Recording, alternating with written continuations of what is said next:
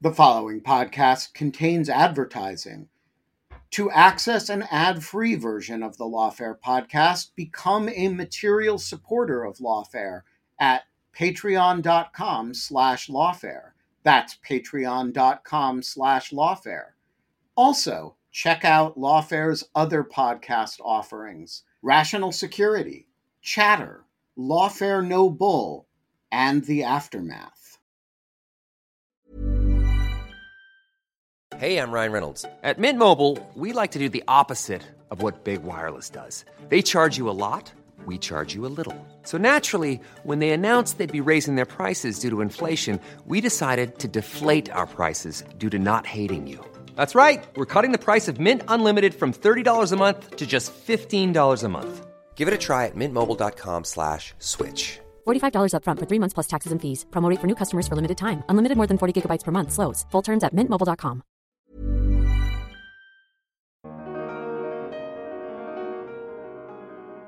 The more casualties you have, the harder it is to say that everything is, you know, everything is fine and everything's going to plan. The longer this drags on, the harder it is to to say that that's the case. And you know, we've had so many signals, both from the battlefield and from politicians, that you know the initial intention was for this to be a three-day war and um, or a four-day, you know, a short, uh, short operation, and obviously that hasn't happened. So there is clearly messaging to the domestic audience, the pressure on which is, is only going to is only going to increase as, as this continues and the domestic audience is, is ultimately the one that matters most to to the leadership and to, to the Kremlin. I'm Benjamin Wittes, and this is the Lawfare Podcast, March 28th, 2022. Polina Ivanova is Moscow correspondent for the Financial Times. She has spent the better part of the last decade reporting from Russia for the Financial Times, for Reuters, and elsewhere. She joined me in the virtual jungle studio to talk through the Russian military press conference that took place on Friday, in which the Ministry of Defense seemed to walk back Russia's war aims in the Ukraine conflict. We talked about what the Ministry of Defense said, how different or similar it is from previous Russian statements about what this war is about, whether it was intended for international or domestic consumption, or maybe both, and whether it provides a plausible basis for resolution of the conflict. It's the Lawfare Podcast, March 28th. Polina Ivanova on Russia's New Line. So, get us started with the Russian military press conference on Friday, about which you did a very interesting summary tweet thread. Give us a summary of, of what happened and what the Russian military is saying. Sure. So, on Friday, three um, top representatives of the defense ministry held a briefing in Moscow. They spoke to a room of journalists with an enormous uh, screen behind them, just to set the scene for you, a sort of wall-sized um, screen with uh, a slideshow going of images of the war and also of various maps representing what they were saying. And uh, basically, the the press conference marked one month since the start of Russia's invasion um, on February 24th, and um, it was doing what what Russians call a poditoje, so yeah, pulling together all all the what they can summarize has happened so far, and also pitching a kind of new phase of the war as they see it. I mean, to to describe what what they were saying specifically, just you know, from their based on their words and what how they were presenting the war and how they were presenting its um, outcomes so far, and what they see as as next steps uh, for them. So that was the how it was built.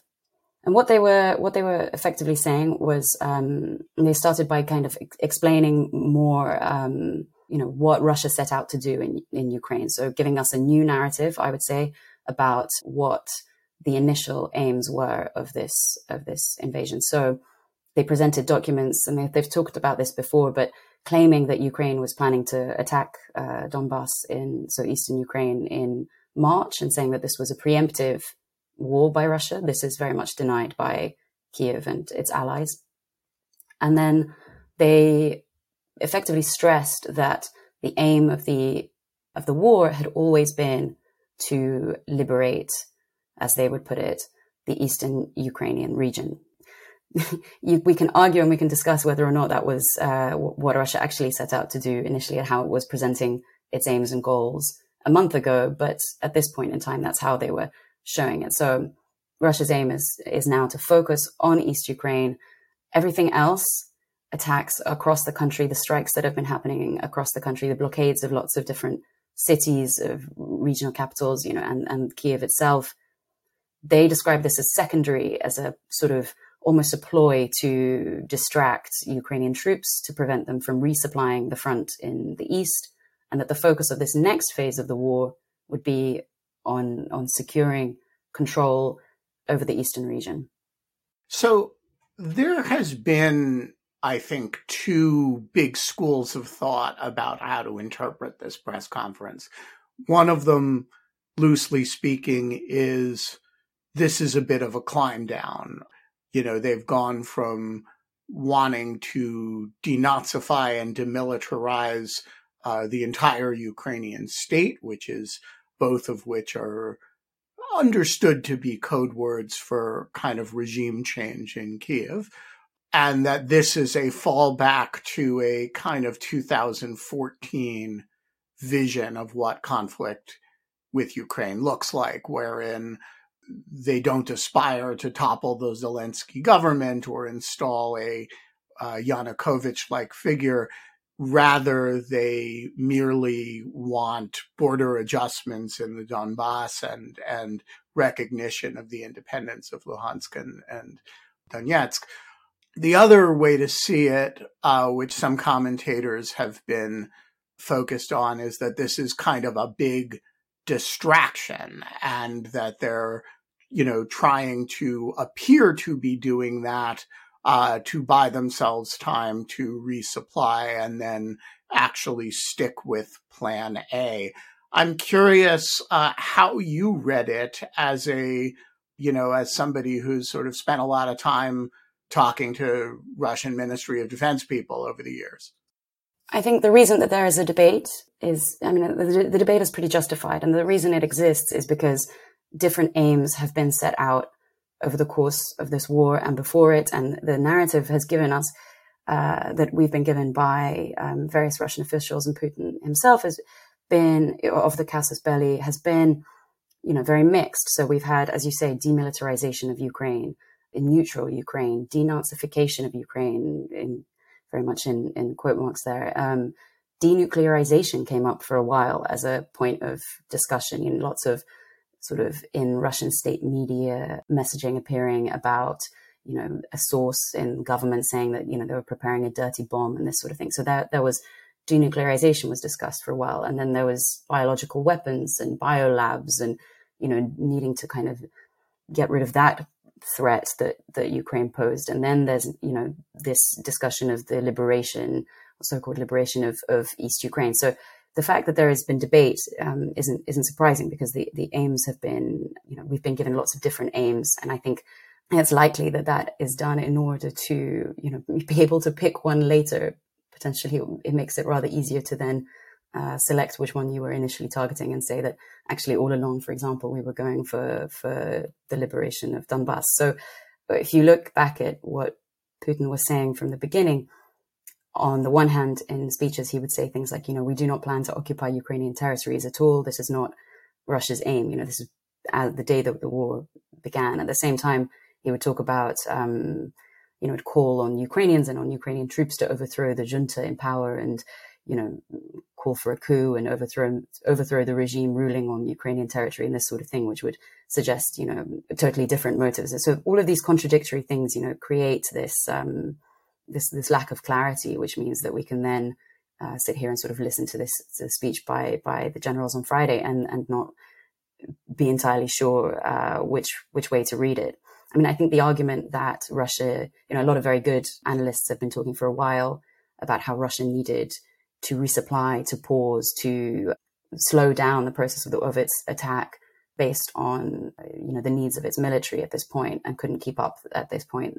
It's attack and um, and the same strength. So so it's also very possible to read this as a attempt to stall or to to take time to to pause, um, and it would fit into the timelines that analysts have been talking about for weeks, saying that at this point, around about now, Russia will need to to put things on pause for a while in order to keep its invasion going. So. Uh, so it, it, it could be it could be a ploy, it could be a genuine strategy, it could be a rollback, and it could be all of those things in one in a continuation of this approach of of giving lots of different messages and then you know p- picking which one fits later on. So I'm interested. You refer to the war aims as stated a month ago. Uh, when you were talking to people a month ago, how consistent is the current line with what you were hearing then? Or is this really a change either because this is a feint of some sort to buy time or because that was, a, as they're now saying, a feint of some sort to uh, distract Ukrainian military resources from the east. Well, I think if you listen to what, what Putin was saying um, at, the, at, the, at the time and the justifications that he gave for war initially, I think they're really uh, they make it very clear and they fit into quite a specific worldview and plan. And ultimately, you know, leaving to one side what he said about NATO and what they had been, Russian officials have been saying about um, needing to kind of restore Russian power on the European continent and a balance that they believe was lost in, in after in, during the 1990s. Uh, fitting into that narrative is this idea that um, Kiev was like under the thumb, as they would put it, of, of foreign leaders, and that it was a dangerous anti-Russia. And Putin called it a question of life or death for Russia as to whether, you know, U- Ukraine um, stays under its current leadership and with its current Western alliances. And he said that this was a red line that that had already been crossed, and that's why Russia needs to take action, and that's why Russia needs to to, to launch an attack. And and this was the justification that he gave on on on February 24th. And I think you know if you measure him by that standard and measure the the progress of this war against against that aim, the, the, then what they were saying can be seen as a rollback. What the generals were saying can be seen as a rollback um, from what uh, was the stated aim by the president on February 24th, which is okay, not to occupy Ukrainian territories if you um, take him at his word. But if you also take him at his word, then then it's a question of life or death for Russia if Kiev remains hostile to, to Russia and allied to the West and quote unquote under the control of, of foreign leaders. So if if you take them at their word, then it's a rollback from that position and from those aims. I listened to those to that Friday press conference and it did sound to me like it was an effort to, uh, first of all, number one, deny the degree of failure, mm-hmm. but number two, to hint a little bit at what the likely preferred Russian basis for a ceasefire or a settlement would look like. Mm-hmm. That is, we seize a little bit more territory on in the east and we're prepared to withdraw from from the rest although there's sort of no reference to the southern corridor question if Ukraine is willing to accept the territorial losses and we give up on the regime change element on the other hand i am sensitive to the sort of ukrainian suspicion that this mm. is a ploy and by the way you know there the irritation that the West sees or analysts in the West see a sort of moderation in the idea of, okay, we seize a lot of your territory instead of uh, decapitating the regime mm. entirely. Mm. Um, to what extent do you think this is a an intentional set of signals for international consumption rather than a domestic uh, statement hey, to whatever extent you're hearing about failures and casualty numbers, uh, that's wrong. You know, this is all going according to plan. Well, the phrase "this is all going according to plan" was, um, I think, I counted it coming up three times in in the briefing. So I think, I think that is um, an, a message that they, they they definitely want to convey to their audience. And I think they are very conscious of domestic pressures. I think those pressures are growing. Um, as time goes on, people will feel, you know, ordinary Russians will feel the impact of sanctions more and more. I think it's relatively that impact is is relatively limited um, so far, but what is set to grow, there's a sort of time lag on that. You know, we had images on television um, on Russian state TV. I think yesterday on the weekend of generals visiting injured uh, Russian troops in hospital and you know awarding them medals, and um, I think all of those things together show that you know there is um, a buildup of domestic pressure. I mean, it gets harder, and the more casualties you have, the harder it is to say that everything is, you know, everything is fine and everything's going to plan. The longer this drags on, the harder it is to to say that that's the case. And you know, we've had so many signals, both from the battlefield and from politicians, that you know the initial intention was for this to be a three day war and um, or a four day, you know, a short a short operation, and obviously that, that hasn't happened. So there is clearly messaging to the domestic audience, um, the pressure on which is, is only going to is only going to increase as as this continues, and the domestic audience is, is ultimately the one that matters most to to the leadership and to, to the Kremlin.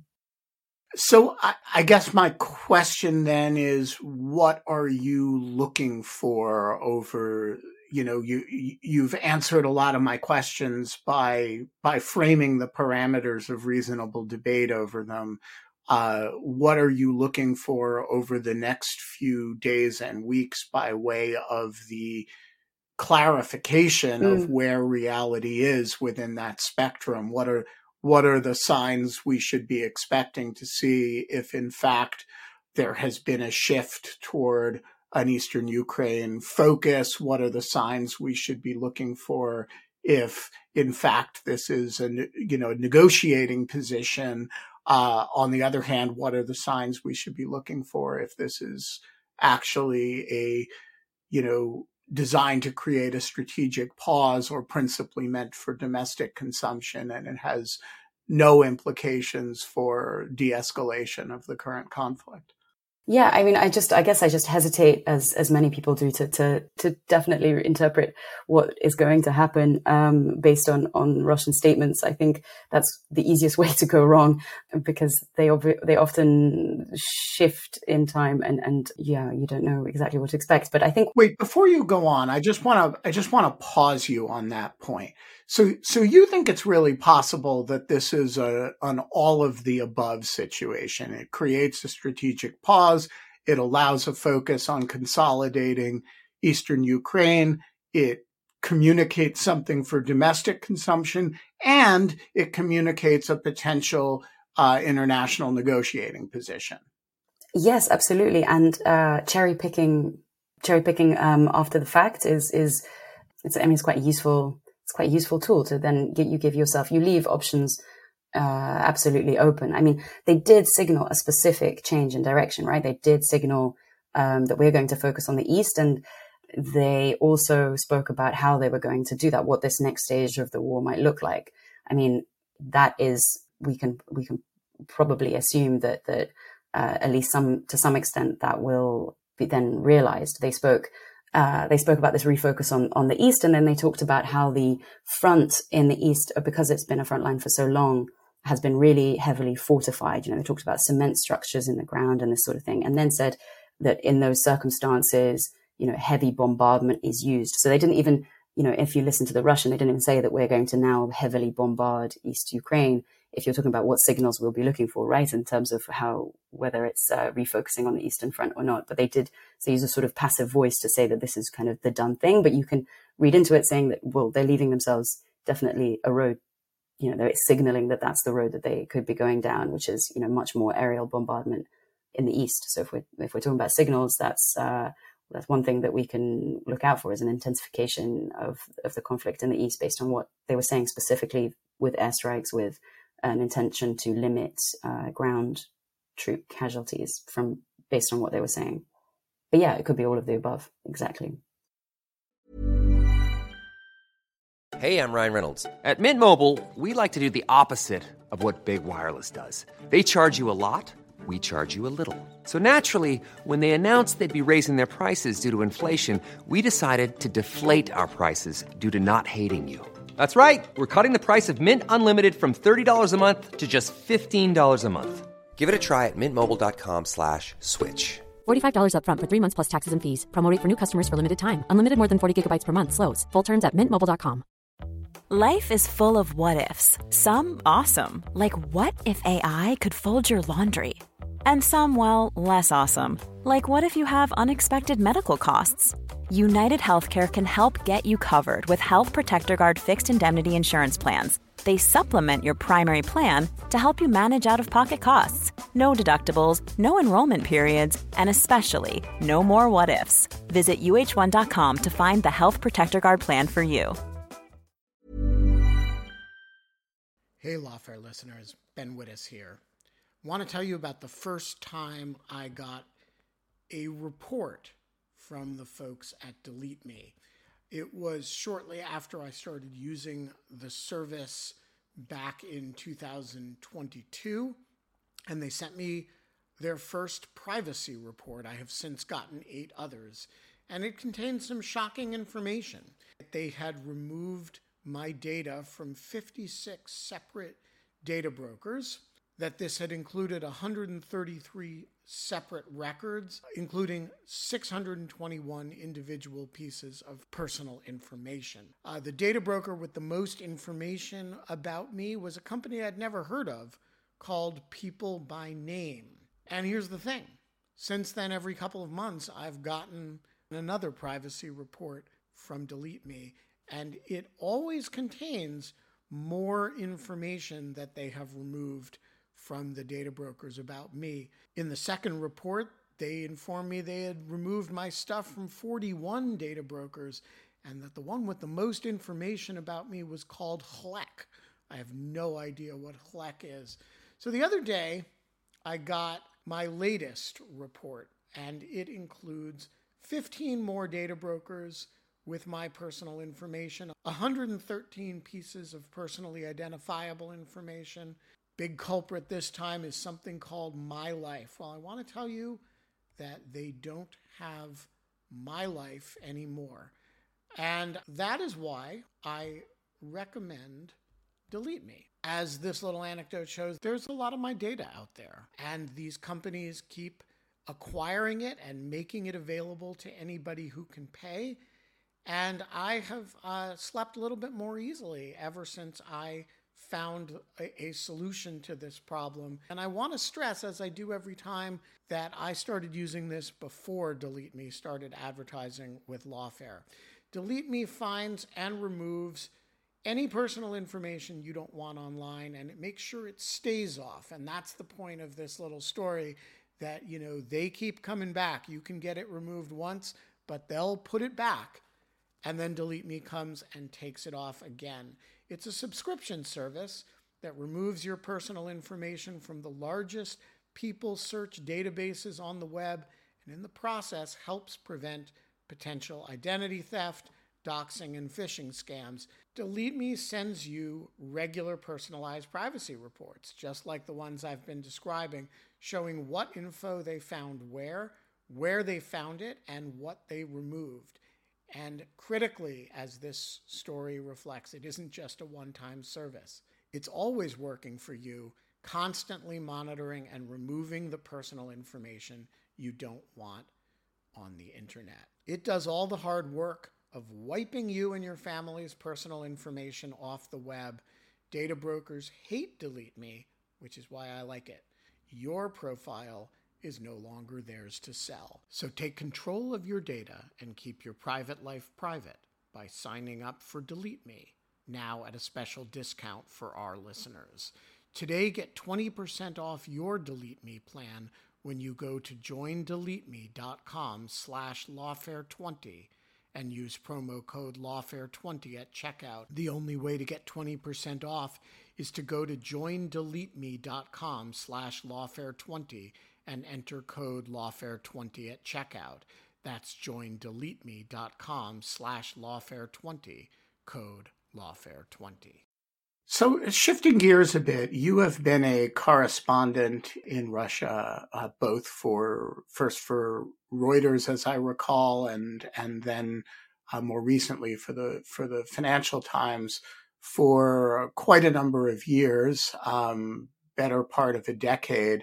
I'm interested in just how your life has changed as this conflict has developed, and and what it has been like being a you know Russo British reporter for international news organizations in in Moscow and in Russia more generally?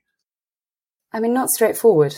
Um, that's uh, that's for sure. Um, we've seen over the course of the past year and a half, I think, working out of Moscow, we've seen an intensification of this of a, of a crackdown on um, free speech, on, I think it all basically, often when we think about it, we think back to a timeline of, of uh, Navalny's return to Russia, actually sort of flew with uh, Navalny from Berlin to Russia. And from that moment of landing when he was detained, everything sort of snowballed really quickly. The process that we had seen happening in Russia for a while in terms of political freedoms and, um, you know, crackdowns on protesters and that kind of thing all just sped up hugely. And then in the past uh, few weeks in this kind of wartime era, it has skyrocketed. I mean, it, this has been the real shift. And seeing that sort of happen, it's it's sort of the, the trajectory that we'd been going down. Someone was saying that you know we'd um, put it sort of uh, you're kind of rolling, and then suddenly you're speeding out of uh, into outer space on on this sort of thing. So that has been a big change. I think for me personally, it's it, the, one of the great difficulties of reporting all of this is your um, positioning with respect to it. So in Russia, you're a foreign reporter. In Ukraine, you're a reporter with Russian heritage. In uh, so you're you have to navigate all of these things, which is also quite difficult. And how my life has changed is, yeah, watching this um, sort of rapid escalation in in uh, the crackdown that we'd sort of gradually been seeing build up and build up and build up over the past year and a half it has meant that a lot of uh, friends have left, a lot of media that I have relied on, colleagues, um, people that worked in independent media, have been forced to shut down operations, leave, or attempt to restart um, their work from abroad.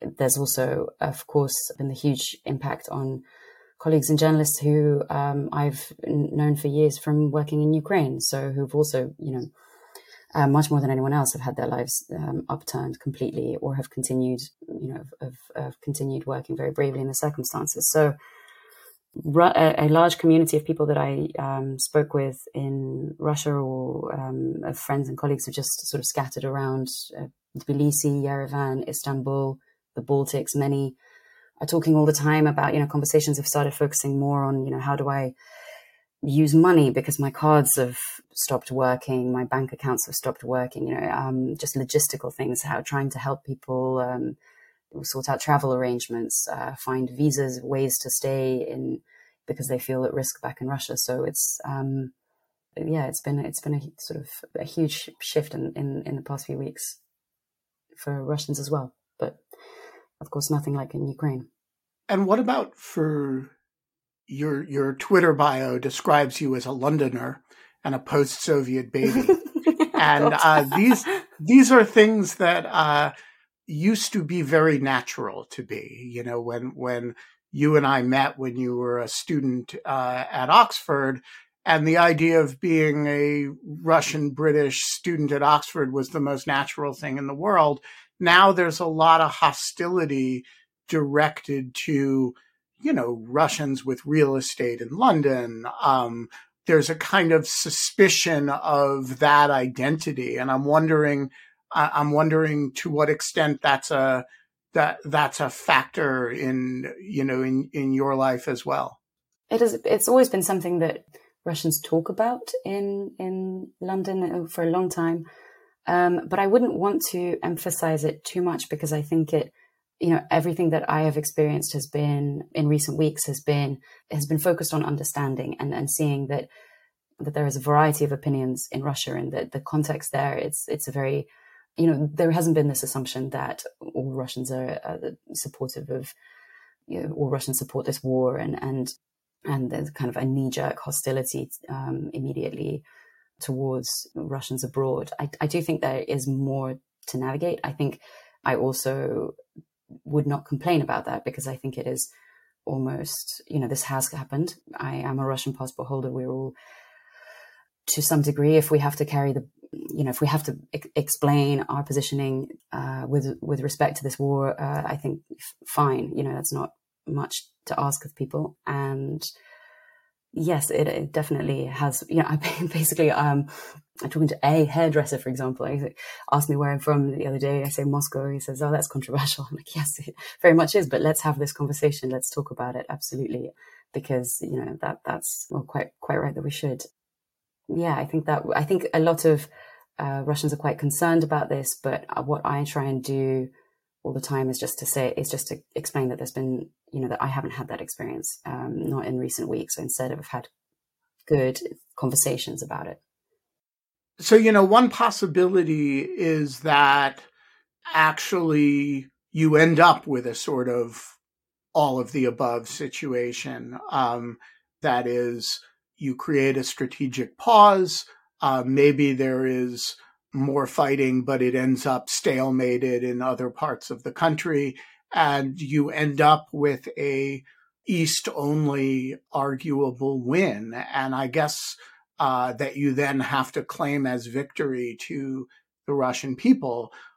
Is that plausible? I mean, if if given the way the setup has gone, the magnitude of the losses, if Putin has to actually fall back for internet, leave aside the international question whether he could get a deal on that basis, something of which I'm rather skeptical. If he could, could he sell that as a win? I, I, think often we worry that you know we're not giving um, the you know we're not giving Russia's leadership enough off ramp, you know, a, a, a, way off so that they can sell it as a victory, and maybe you know that would actually you know precipitate a swifter ending to this conflict. I actually think that um, you know to its core base, the Kremlin is able to sell quite a lot. You know, it's able to sell almost anything if it, if it has so far been able to. Um, to some degree, uh, at least, um, convince population of the, of the, need for this war. So I think it is. I think it is possible. On the other hand, you know, I, I think the support for uh, the war so far has been, you know, it, polls are not very um, uh, verifiable. Polls are not very trustworthy at this point in time for various reasons. Um, they're a bit difficult to to really trust in Russia at the moment, but there is a sense to which there is a majority still of uh, support uh, for the war. Um, but that support is pretty shallow from everything that I get a sense of. You know, it's based in part of just sort of of what is is uh, being said on television when, when it's probed, when that support is probed, and there's a you know question of like why you know, but why is this war happening? Can we really get into into some depth with it? It, it feels like there's a degree to which is quite shallow. So I think the ability to just present this as you know we've, we we stop here we've prevented Ukraine from striking us first, which was the you know at the beginning of this of this press conference. I think it reads pretty thin, but it it would allow us to stop at where we are now and not dig into a very very long um, drawn out war aiming to secure some other sort of much bigger victory, which would take you know months and and and cause much much more destruction. So so yeah, uh, I think it's it's sellable. And what about sellable to the military elites who uh, and the security services uh, who have lost a lot of people and who have been humiliated. I mean, it's one thing to to sell it to nationalistic people on the street in Novosibirsk. It's another thing to to sell it to non-commissioned officers and and flag officers, and there have been five or six or seven flag officers killed who've lost people and who form an important part of your power base. Yeah, it's it, it's a very good question and a, and a difficult one to a difficult one to answer. Everything that we've seen, right, shows. Um, I mean, uh, this this would be this would be very much questioned uh, on the Russian side, but from looking at um, videos from the front line or videos that are shared by the Ukrainian side, obviously we see a lot of low morale both in troops and there have been some some heavy losses and as you say losses on on um, some very senior levels in the army so whether or not that swings opinion towards continuing a war to secure a greater greater goal or swinging it towards you know we, we should stop now before this gets worse. That's uh, hard to say if you, from their perspective um, and from the perspective of everything that they were saying on friday one of these core aims of the military have been in their view achieved in that they listed the destruction of targets, uh, of Ukrainian targets around across the country. So 16 air bases knocked out, the strikes that have taken place on defense industry, you know, industrial plants that have re- that would be able to resupply or reconstruct Ukraine's army and, and uh, its military infrastructure, this sort of thing. So I think for the army, potentially that you know that kind of list of targets that they have hit in order it to sort of destroy Ukraine's military potential and prevent it from from restocking it easily or from rebuilding it easily. I mean, it's very difficult to verify how much of that is true, how much they actually have achieved that. But for them, that is, I think, a key goal that if they can, uh, if they perceive it to have been achieved, then they see that they're kind of this enemy, this anti-Russia that was that's sitting on the door on their doorstep has been sort of you know that its teeth have been have blunted in some way. So maybe that's maybe that's the logic that they would go down. I, I worry about the flip side of it, to be honest, that the the Ukrainian military has revealed itself to be extremely able.